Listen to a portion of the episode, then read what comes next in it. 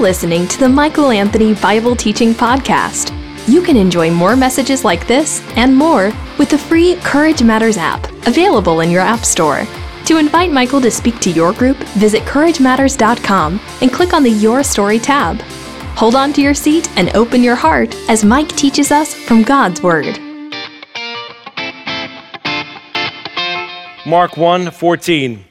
Now, after John was arrested, that's John the Baptist, Jesus came into Galilee proclaiming the gospel of God and saying, The time is fulfilled and the kingdom of God is at hand.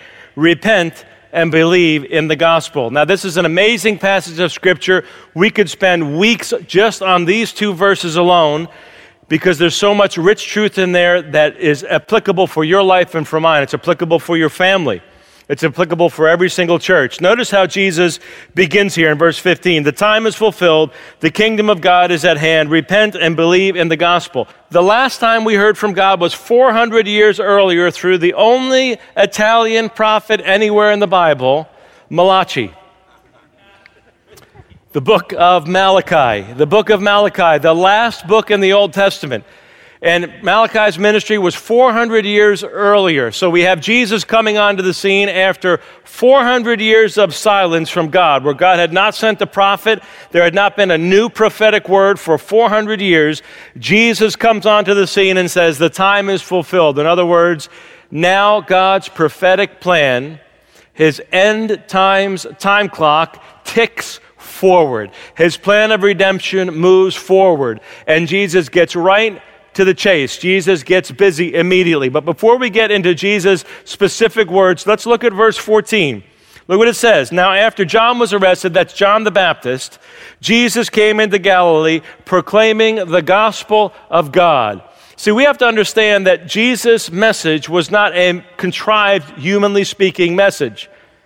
It was literally the gospel of God. It is a word from God. And Jesus immerses himself immediately. I love the way Mark's gospel presents Jesus beginning into ministry. He just gets off the heels. He's on, his, on the heels of his 40 days of temptation by the devil in the wilderness. And then he gets right down to the meat and potatoes of his ministry. Don't you love that God does that? God would fit right in here at York, Pennsylvania, because we are meat and potatoes kind of people. We want people to tell us like it is, be straight shooters, don't beat around the bush, get right to the heart of the matter. And that's exactly what Mark does with his gospel. That's exactly what Jesus does with his words. This is not the gospel or the good news, that's what gospel means, of man. In fact, if it was man's news, if it was the news of just humanity, there wouldn't be much good about it at all, even if it seemed great. This is great news, and we'll get to the understanding of what the great news is in just a moment. But you have to understand, and I have to understand, in your individual life, and in your family, and here in the church, the body of Christ, this is the gospel of God. This is God's word, not the word of mere mortals. And therefore, since it's God's word, it merits our utmost attention that we listen not just with our ears, but especially with our hearts and with our minds, so that our lifestyles are changed. Look with me in verse 15. Jesus saying, The time is fulfilled, and the kingdom of God is right here at your fingertips, at hand among you. You're looking at the king of the kingdom. The kingdom of God is at hand. Repent and believe in the gospel. Repent and believe in the gospel. Now, I'd like to look at two words in verse 15 in particular that we need to take a closer look at because the problem is the more familiar you think you are with the scriptures, the greater the danger is that we see words that we think we understand, but we don't understand them to the depth, the height, the breadth in which we should understand these words. And there are two million dollar words, very simple words that have huge ramifications for your life as a follower of Christ, for your family as a Christ following family, and for every church as a group of Christ following individuals, Christ following families, there are two words in verse 15 that you think you know, that you think you understand, that you need to revisit, that I need to revisit, that we need to revisit, that we need to let go deep down into the core of who we are so that we can apply the meaning of these words because it has everything to do with lifestyle. You see, you were born for this. You were born for this. You say, born for what? For this. Verse 15 The time is fulfilled and the kingdom of God is at hand. Repent and believe in the gospel. You were born for that. You were born to repent and to believe in the gospel. Now, the original language here that's presented, that we get the English from, would give us this understanding of of an ongoing action. What would be presented here is that we are to repent and keep repenting, and to believe and to keep believing. That's the idea of what Jesus is saying. So, 400 years of silence instantaneously smashed with Jesus coming onto the scene. The time is fulfilled. The kingdom of God is at hand. Let's get busy. Come and follow me. Come and walk with me. Now you're going to hear from God in a way that nobody has ever heard from God. God became flesh. Jesus Christ now walking in the midst of mere mortals. That time has been fulfilled. The kingdom of God is at hand in a way it was never at hand prior to that moment. And Jesus says, The time is fulfilled. The kingdom of God is at hand among you. The king of the kingdom is here. Repent, keep repenting, believe, and keep believing in the gospel. Repent and keep repenting, believe, and keep believing. See, you might think, if you've known Jesus Christ for any length of time, that repentance is a once and for all thing, that believing is a once and for all thing. No. There's an initial time, a first time when you repent and you turn from and to. You turn from yourself, from the world, and you turn to God. You believe in Jesus Christ for that very first time. But you see, what's presented in the Bible is that a repentant believer is somebody who repents perpetually. To believe is to believe continually and to continue to believe. Look with me at this word that's used here in verse 15. The word that is translated as repent, it means to change your mind. It means to turn with your whole heart.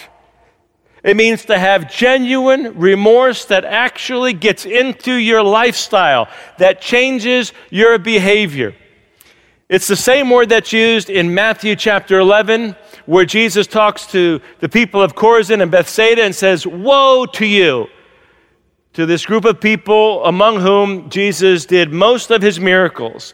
And he says to them, If the deeds that were done in your presence were done in the other cities in the Old Testament, they would have repented. That's the word that's used here in Mark chapter 1, verse 15. They would have repented in sackcloth and ashes, a physical representation of what's happening in the mind, what's happening in the heart. But you see, to repent, see, we have an understanding of repentance that's really limiting many of us. And our understanding of repentance is often that, well, if I don't shed tears, I'm really not sorry. You know, tears can be a wonderful thing, they can be demonstrative of a change of heart, a change in mind. But you know what's really demonstrative of a change of heart, a change of mind? A change in behavior. That's what repentance is. So you can cry all you want. I can cry all I want. A person can weep and mourn all they want, but unless there is a change in behavior, there has not been a change of heart. Unless there's been a change of heart, there will not be a change in behavior. That's what it means to repent, to change your heart, change your mind, to be remorseful in such a way that your lifestyle changes. You know, years ago I was in Africa and I was in a car with a, a dead body in the back seat, wrapped up. That person had become ill. And there were several of us in this car, and we were on our way to take that body back to the original town where that person had been born and grew up in. And we had to travel over this seemingly eternal, like a 30 or 40 foot long bridge over this massive canyon, frightening, a couple of hundred feet deep. Now, the thing about this bridge is that it wasn't like a bridge that you go around here, these covered bridges in this part of Pennsylvania that are beautiful, the old barn type of bridges, you know, the Amish type of bridges that you cover. This was not that type of a bridge. This was one log and another log with the truck that we were driving with two wheels on one log and two wheels on the other with nothing in between. I kid you not. And I thought, boy, we're going to be uh, taking this dead body and maybe some more dead bodies over this bridge. And I held my breath and prayed as I looked out the window and said, What have I gotten myself into? As this truck very cautiously over one log and the other log somehow miraculously made its way over this quote unquote bridge into this village on the way to the final destination where we were taking this dead body. And when the people in that village heard that we had a dead body, everybody came out like ants out of the woodwork. Everybody came and surrounded our truck as we, we screeched to a grinding halt, just creeping along two miles an hour, if that, so that we don't run over anybody. And dozens and dozens of people, the news of the day is that a dead person had come out, and the wailing and the tears and the crying deafening, as you would think we were in a crowd of a hundred people. These people demonstrating their remorse, their tears. And then, as we got to the end of this very small village, it was as if somebody flicked a switch. The tears instantaneously stopped. The wailing instantaneously stopped. The people turned and all went back their way to their villages. Now, if you've been in a third world country, if you've been to Africa, you know that that's one of the ways that the people will show, quote unquote, remorse. It seems to be an outward expression now, I'm not saying that they weren't inwardly torn, but they were able to, on a dime, change their wailing, get themselves together in a, in a composed state. Why am I bringing that up? Because you might have tears and you might not be repentant. You see, the biblical understanding of repentance is to have such remorse, the certain type of remorse that you stop watching things on the internet you otherwise would be watching. That you stop saying things to people that you otherwise keep saying. That you stop thinking in ways that a person who's not a follower of Jesus Christ would think. You see, the idea is that you repent because you were born to repent. In fact, you were born again to repent. The idea that's presented here is that it's not repentance until there is a change in mind, a change in heart, a remorse that is the kind of remorse that leads to a change in behavior. How do you know whether somebody has really repented? By their lifestyle. By their lifestyle. Now, there's a sense in which you and I never fully have our lifestyles changed. Thank you. You understand what's being presented here in the scriptures. Repent and keep repenting. You were born to do this. You were born again to do this. When you give your life to Jesus Christ, when you follow Jesus Christ, the idea is that you stop following the ways of the world. You stop following the ways of me, myself, and I. You're no longer on the throne. The King of Kings and Lord of Lords is now on the throne. And you repent and you keep repenting. And this is what Jesus is saying to you. This is what Jesus is saying to me. This is what he's saying to your family and to my family. It couldn't be any simpler. This is what he's saying to the body of Christ. Anybody and everybody who is a follower of Jesus Christ, Jesus' message is follow me in such a way that you repent and you keep repenting. You are a repentant repenter. That's a good thing that should be happening in your life as a follower of Jesus Christ, in my life, and in your family, and in my family. How do you know whether somebody has really given their life to Jesus Christ? By whether or not the thing that they were born again to do, repent, happens every single day. Haven't you noticed that every day you need to have your thoughts transformed? Haven't you noticed that every single day your heart goes astray and you need to rein that heart in and bring it back to fully pursuing God, the living and true God. Haven't you noticed that left alone with the busyness and the craziness of life, you and I start to forget that sin is something that we are really battling in this life?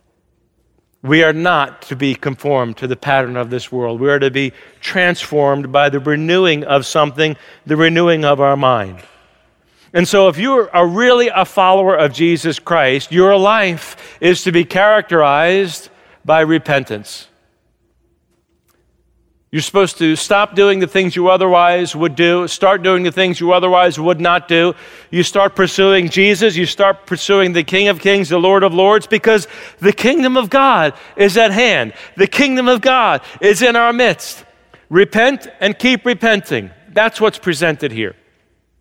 Repent and keep repenting. Now, the other word that's used here is the word that's translated as believe. Jesus says, The time is fulfilled, the kingdom of God is at hand. Repent and believe in the gospel. Repent, keep repenting, believe, and keep believing. The word that's translated here as believe obviously means to believe in, but could also be translated as to be convinced of, to be fully persuaded of something, to be fully persuaded, to put your trust in something to have a firm and resolved faith in something. That's what it means. It means to let yourself be influenced by this thing, whatever it is. In this case, it's a person and a thing, what this person did, Jesus. To be so convinced, to be so persuaded that everything in your life revolves around whatever it is in which you have placed your belief. That's what it means. It means to trust and be persuaded, to let yourself be influenced by. So, what Jesus is saying here for you as a follower of Jesus Christ is that your life and mine, your Christ following family and mine, your Christ following church, and this particular one, if you're listening by podcast or radio, this applies to you as well our lives are to be characterized by a type of repentance and a type of belief that is fully persuaded, changes the mind, affects the heart, gets into our lifestyle. We are to have both feet firmly planted. Now, what does Jesus say? We are to repent and keep repenting, to believe and keep believing in something, in the gospel. We are to repent and keep repenting, to believe and keep believing in the gospel. Now, what is the gospel? 1 Corinthians chapter 15. An excellent passage of scripture to commit to memory. An excellent passage of scripture to remember if you want a succinct summary of what the gospel is. What is the great news? What is this news that Jesus is saying we are to firmly plant our feet in, to have settled in in the midst of all the sinking sands, the shifting sand that's happening financially in the world?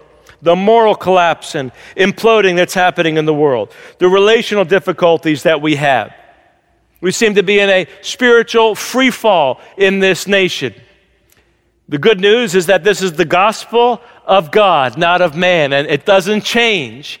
It won't change, never has changed. It's permanent. It is the good news, the great news of God, and it's found a summary statement in 1 Corinthians chapter 15, beginning in verse 1. Look with me.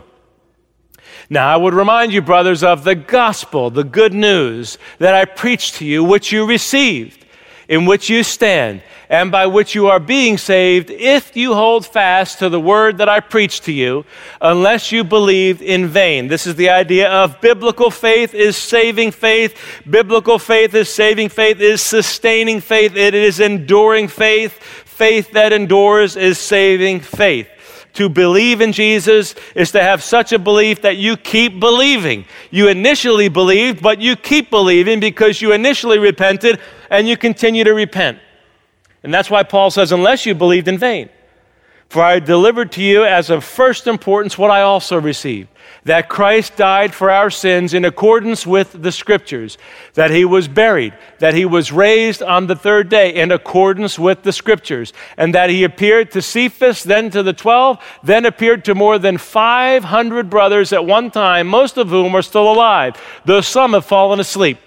Then he appeared to James, then to all the apostles. Last of all, as to one untimely born. Do you get the impression here that Paul's being allegorical? Absolutely not. He's being historical. As to one abnormally born, he appeared to me also, for I am the least of the apostles, unworthy to be called an apostle because I persecuted the church of God.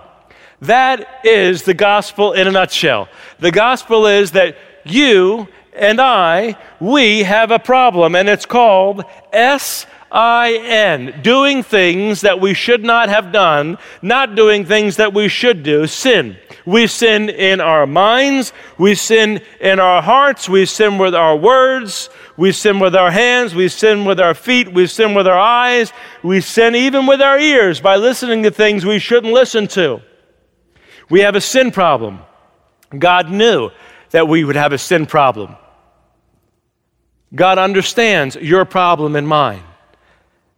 And God loves you so much. You are worth such a tremendously great deal to God that He would send His one and only, uniquely brought forth, one of a kind Son, Jesus. That while you were a sinner, while I was a sinner, while every single person on this planet was a sinner, Christ died for you and for me. Now, if you're like me, you struggle sometimes with confusing the idea of being unworthy with being worthless. There are times when you struggle and I struggle with confusing. We think that being unworthy is the same thing as being worthless. No, it's not the same thing. To be worthless is to have no value whatsoever. God the Father would not have given what was priceless for garbage. He gave his uniquely brought forth one of a kind Son for you. For you. You are worth a great deal to God. How much? Consider the priceless payment that was given on your behalf. You are worth a great deal to Almighty God. You have tremendous worth. Now, that's different than not being worthy. You're not worthy of that price that was paid, that gift that was given to you. I'm not worthy of that price that was paid for me, that gift that was given to me. But I am worth a great deal to God somehow. Doesn't that motivate you? You are worth a great deal to God. Don't confuse your worth with being unworthy. You are worth an incredibly high price to Almighty God. That's why sin, once we understand the good news of the gospel that Jesus Christ died on the cross, once we understand that, we begin to understand that sin is temporary insanity. We've got to be out of our minds to do things we shouldn't do or to not do things we know we should do. Sin is temporary insanity. You're out of your mind saying the things that you say, doing the things that you do, neglecting to do the things that you know need to be done. But the good news, the great news, the gospel is that while you were still a sinner, while I was still a sinner, Christ died for you. He died for me. And once you repent initially, and you believe initially, that sets you on a course because you were born to keep repenting, born again to keep repenting, born again to keep believing, to endure to the very end. And this is what Jesus is saying to everybody within earshot of his words, and he's saying it to you, and he's saying it to me as well. The time is fulfilled, the time has come, the kingdom of God is at hand. Repent keep repenting and believe and keep believing in the gospel, in the good news that apart from the death and burial and resurrection of Jesus Christ, you and I would be dead in our sins. In an eternity separate from Almighty God. That's why it's called good news. Through what Jesus did on the cross, God made him who knew no sin become your sin and mine so that you and I could become the righteousness of God. That is great news. That's great news.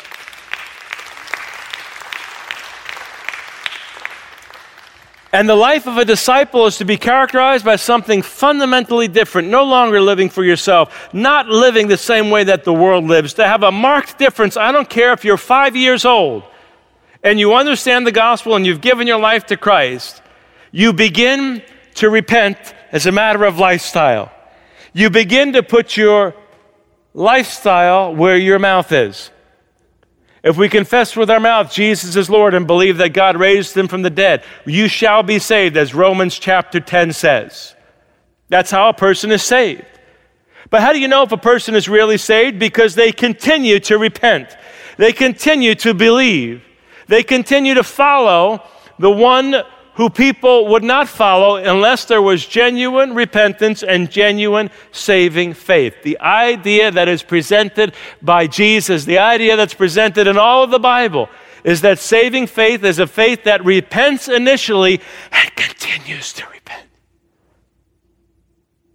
Somebody who believes initially, that initial point of belief, and then continues to believe. Now, you might say to yourself, I have a hard time believing. I struggle with my faith. I wish I had more faith. I wish I could keep believing. I wish I could repent and keep repenting. I wish I could believe and keep believing. You know, you need to write this down. I'm going to pitch something to you, and you need to write this down. In fact, we've made it so easy to write down.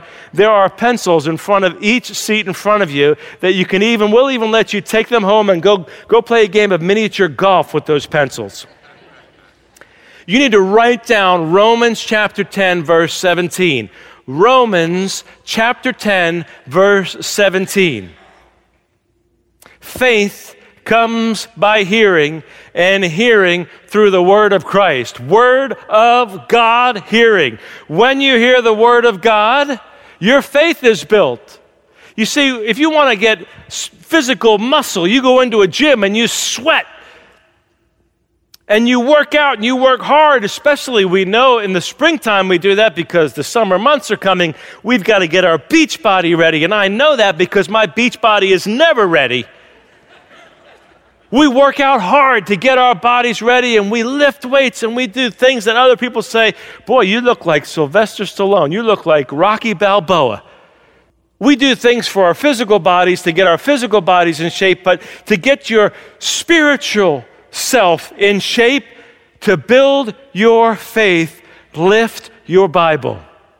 To build your faith, lift your Bible. Faith comes from hearing, and hearing through the Word of Christ. Listen, difficult times are upon us as a nation. Difficult times are upon us as families, as individuals, morally, spiritually, financially, politically. Every place we turn, there seems to be bad news, difficult news, peer pressure, people trying to conform us into their image, into their likeness. Where at the end of the day, we end up looking more like people who are not repentant repenters, who are believing believers. We look more like deceived deceivers than believing believers and repentant repenters. See, the best way to have certainty, to have your mind change, to have your heart change, to have true remorse that leads to a change in behavior, the best way to believe and to keep believing, to have your feet firmly planted so that you don't get thrown off by the shifting sands of everything that's happening around you and everything that's happening around me. All this turbulence that's happening, which you haven't seen anything yet. We haven't seen anything yet. This is the beginning of a new normal for the United States of America. Jesus may be coming back soon. He might not be coming back soon. What's happening in this nation might be happening to this nation as part and parcel of what's happening globally. Listen, Jesus might not come back for several hundred years. I hate to think about it. But we need to think about it because we need to be careful that we don't use the return of Jesus Christ or the idea of the rapture as an unintended escape clause for moral and spiritual responsibility here and now to be salt and light in this time of darkness. We're living in a dark day and age, and you are God's flashlight.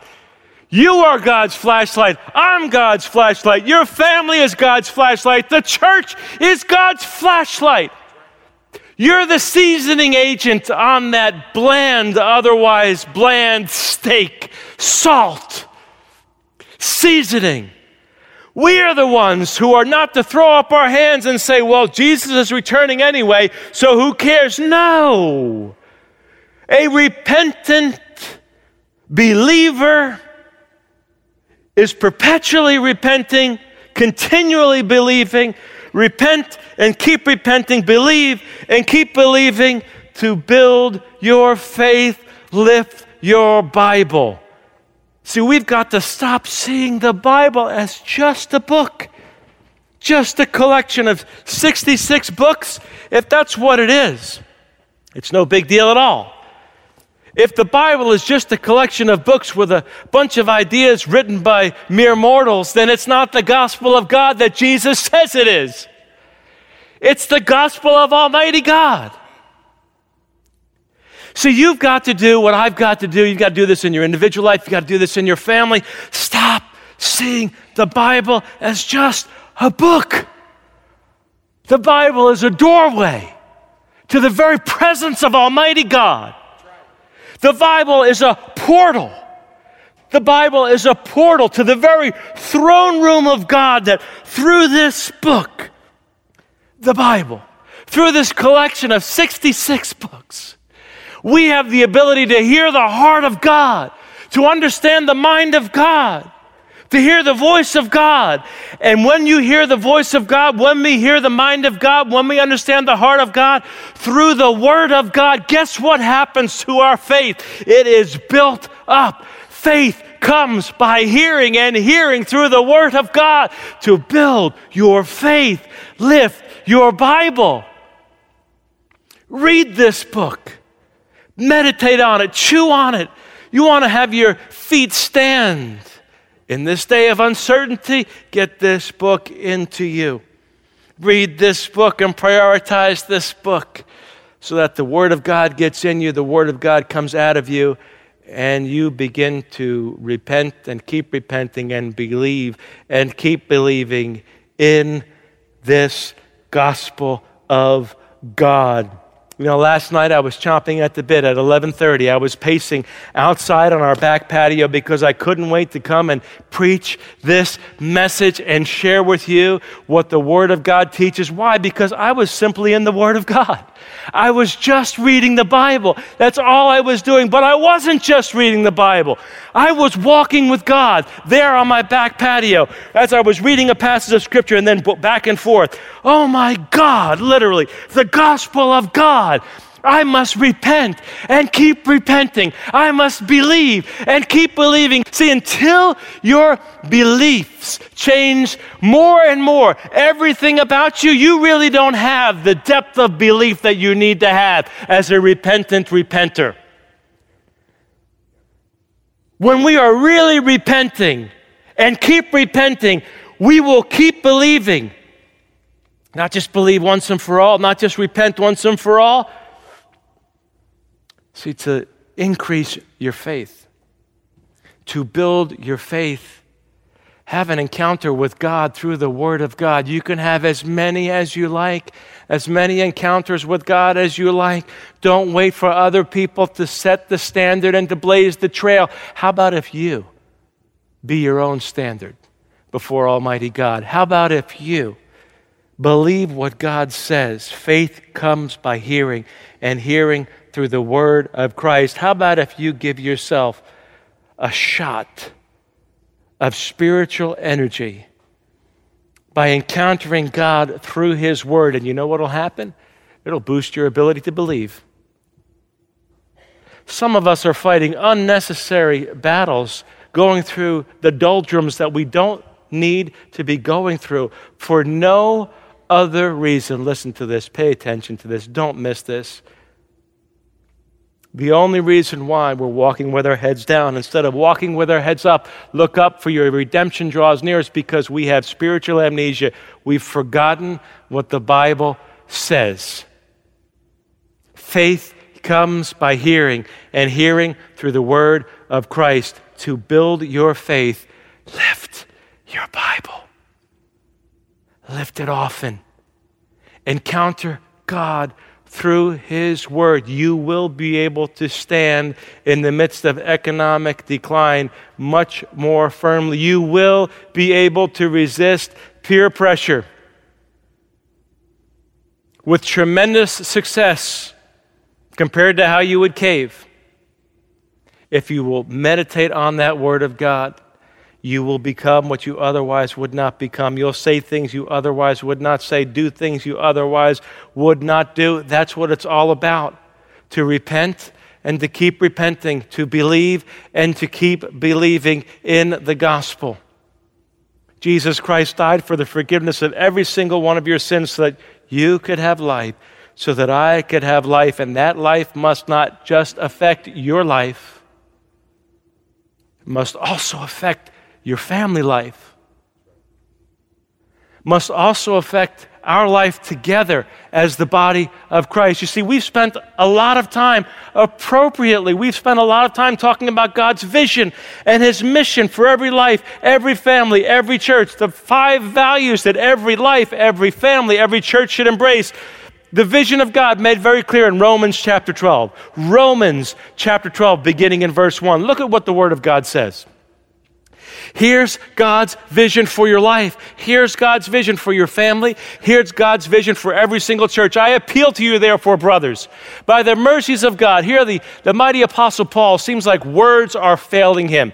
He's not able to get the right words to convey this. I appeal to you, therefore, brothers, by the mercies of God, in view of what God has done, the gospel to present your bodies as a living sacrifice, holy and acceptable to God, which is your spiritual worship.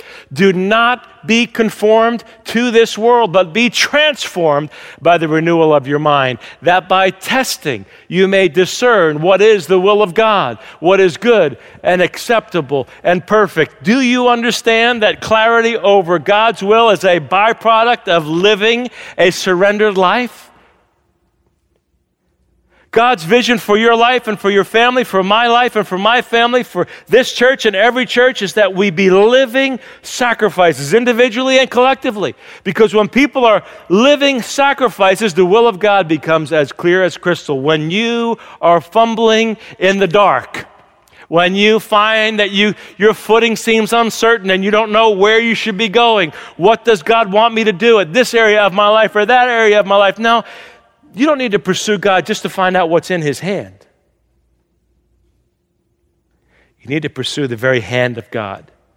Because when you get the hand of God, you get what's in His hand as well.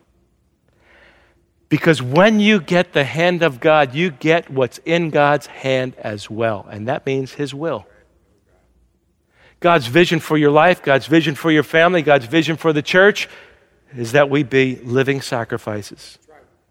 We looked at John chapter 4. Look with me at John chapter 4, beginning in verse 23. Jesus talking to the Samaritan woman. She asks the question, Where's the best place to worship? Where is the best place? Where do I go? And Jesus says, No, you've got it all wrong. It's not where you go, it's who you are. Jesus says in John 4 23 and 24, But the hour is coming and is now here when the true worshipers will worship the Father in spirit and truth. For the Father is seeking such people to worship him. God is spirit, and those who worship him must worship in spirit and in truth. That's God's vision for every single repentant repenter, believing believer that we be a walking worshiper. Notice there's no mention here of singing, no mention of guitars, and I'm partial to guitars. No mention of drums. Some of the best worshipers have some of the worst voices in terms of being able to sing on key. Has nothing to do with vocal ability or instrumental ability. It has everything to do with spirit and in truth, being a true worshiper. Do we understand that God is actually on the lookout. He's actively looking for somebody somewhere to worship Him in spirit and in truth. Are you that type of a person? Are you the person that God the Father finds that satisfies the quest that God is on? He's looking for true worshipers.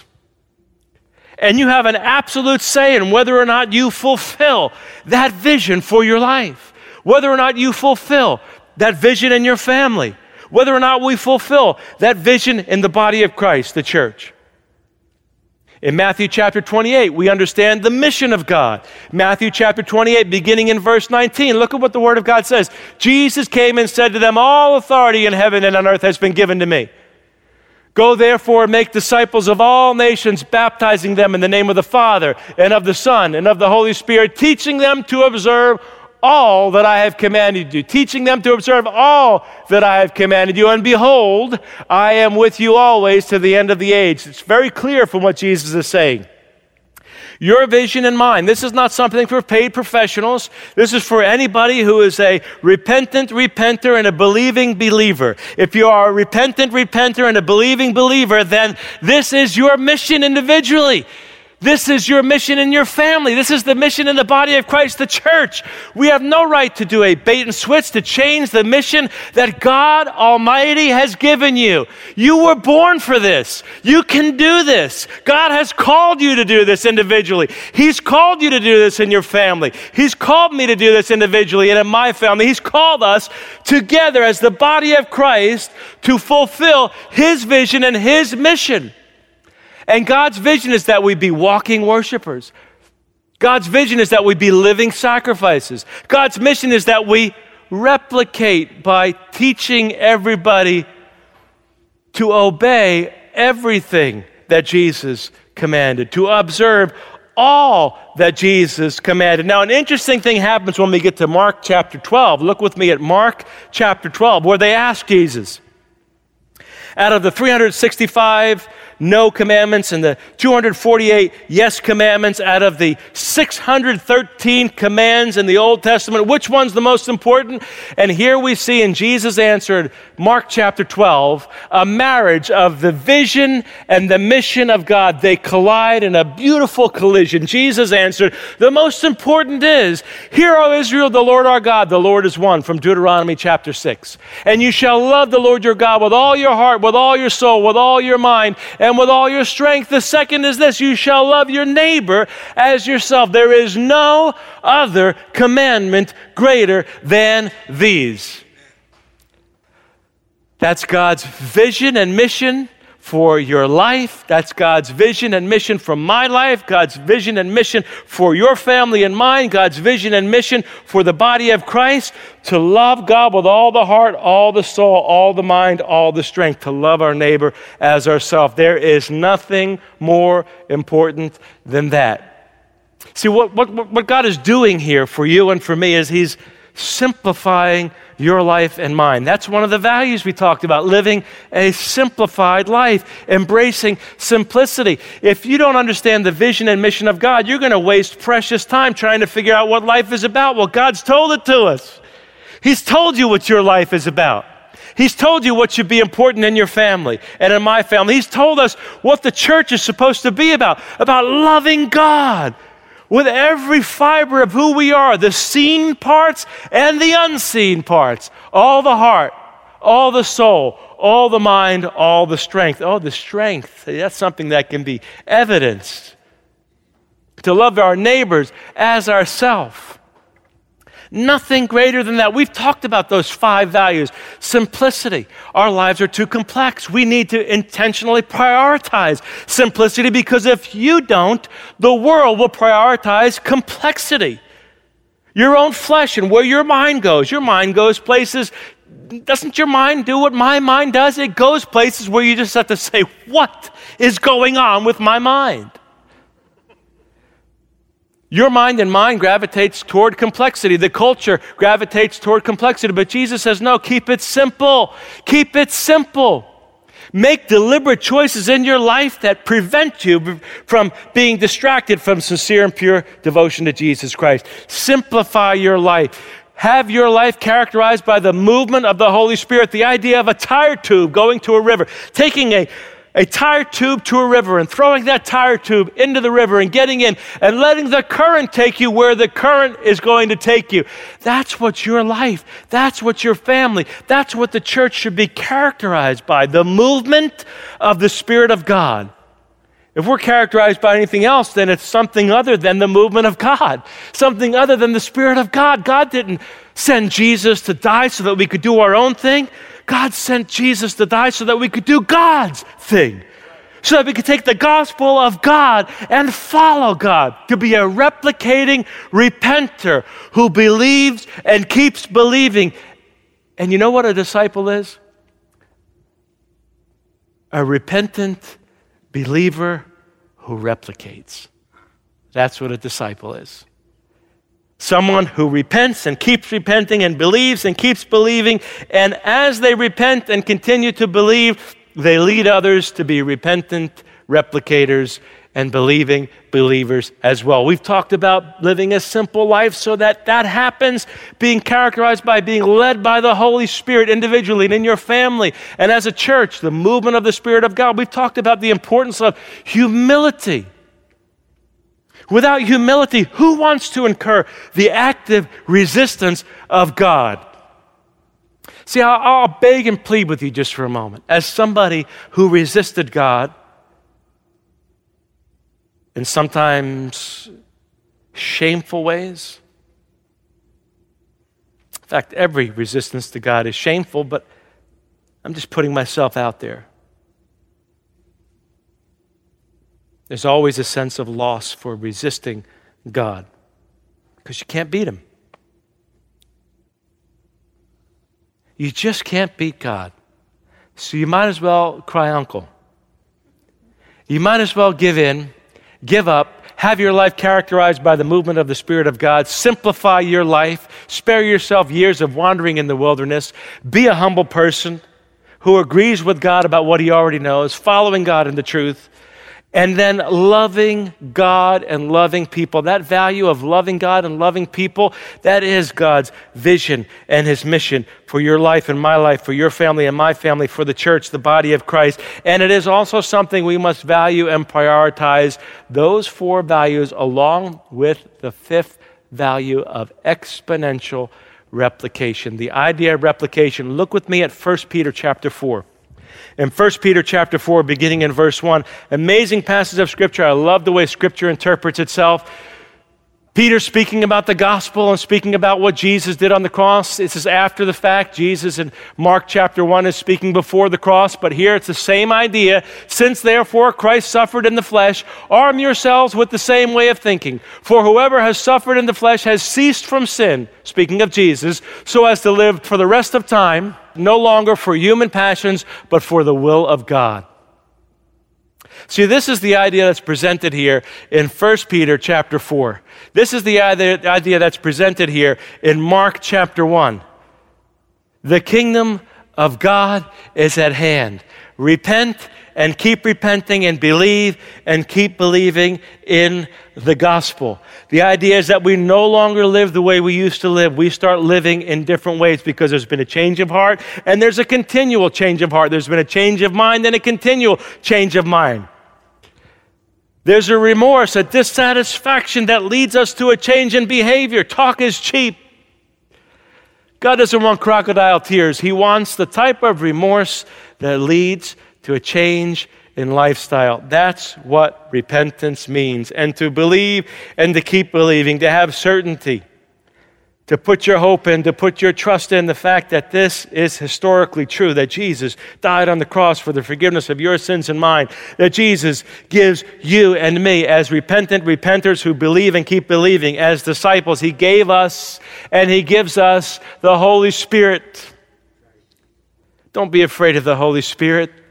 God gave you the Holy Spirit, gave me the Holy Spirit so that we could keep repenting and keep believing Keep standing firm to be salt and light in a tasteless and dark world.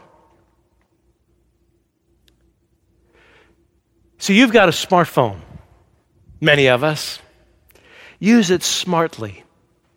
And if you don't have a smartphone, you can go out and go old school. You can go get a calendar. And you can look at the next 12 months in the calendar year. And you can ask yourself Am I a replicating disciple? Am I a repentant disciple? Am I a repentant believer who's replicating? Ask yourself that question. Am I intentionally repenting and continuing to repent? Continuing to repent. Am I intentionally repenting and continuing to repent? Am I intentionally believing and continuing to believe in such a way in such a way that I'm replicating. You look at your calendar and you say, I need to live life more simply. I need to walk more humbly. I need to be led by the movement of the Spirit of God. I need to prioritize what's been second fiddle, loving God and loving people. And so this month, not next month, but this month, Lord, who is it that I can pour into? How can I make a disciple? Who learns about being a living sacrifice and does it. How can I teach somebody else? To be a true worshiper who worships God in spirit and truth. How can I teach somebody else and help somebody else to be a repentant replicator, a repentant believer who replicates? And you need to say no to choices you otherwise would make. You need to look at your money and evaluate your use of money and say, Do I use God's money? Limited resources, they're both limited. The money that will cross through your fingers, the money that will slip through your fingers, and the time that will tick away in your life. Use God's money, use God's time wisely. Live a simple life. Walk in humility. Be characterized by being led by the Holy Spirit. Prioritize loving God and loving people. There's got to be somebody, if you are really repenting, if I'm really repenting, if your family's really repenting, if our church is really repenting. You understand what God is trying to say here? This is not me saying this. I am failing. I would get an F today for trying to do justice to what the scripture is presenting. The idea is that if we are really repenting, then our lifestyles are increasingly changing. If we are really believing, then it's evidenced by the way we're using our time, the way we're using our money, the way we're increasingly living simplified lives, the way we're increasingly becoming more and more humble. We're increasingly being led by the Holy Spirit. We're increasingly loving God, increasingly loving people. And you know what happens when we get serious about the vision and the mission of God? When we get serious about having our life revolve revolve around the person and the works of Jesus Christ, you become a repentant believer who replicates. That's what happens. We become repentant believers who replicate. We repent and we keep repenting. We believe and we keep believing. And when you repent and when you believe, and when I repent and when I believe, when that happens in your family and when it happens in mine, when it happens in the church, salt and light happen like never before. You've got a family to disciple if you have children. You have a spouse to disciple by loving your spouse and coming alongside and not being at odds with your spouse, but being the partner that you need to be with your spouse. And you've got people outside of your family, people who are hungry. Listen, there are people, you just haven't been paying attention, possibly. There are people in the workplace who are hungry for a real move of God. Give it to them, courtesy of you. Be somebody who prioritizes the movement of the Spirit of God so that when they see your life, they see there's the movement of God. I don't need to go into a building. God just walked into my building. Be a person who lives a simplified life so that the vision and the mission of God can happen every place you go. Ask God to give you somebody into whom you can pour, into whom you can invest. Get out your calendar. Ask that person, call them up on the phone, send them an email, and you might have to go through 5, 10, 15, 20 people until you get one humble person hungry for the movement of the Spirit of God. And I tell you, with God as my witness, it'll be worth going through those 5, 10, 15, 20 people for the one. Because when you find somebody who's willing to be humble, when you find somebody who's willing to be led by the Spirit of God, when you find somebody who wants to live a simple life based upon the vision and the mission and the values of God, when you find somebody who wants to learn how to love God and how to love people, you will be a repentant believer who replicates, and so will they. Don't just think about it. Don't just be aware of the importance. Jesus said, The time is fulfilled, the kingdom of God is at hand. Repent and keep repenting, believe and keep believing. God wants you to be a repentant believer who replicates.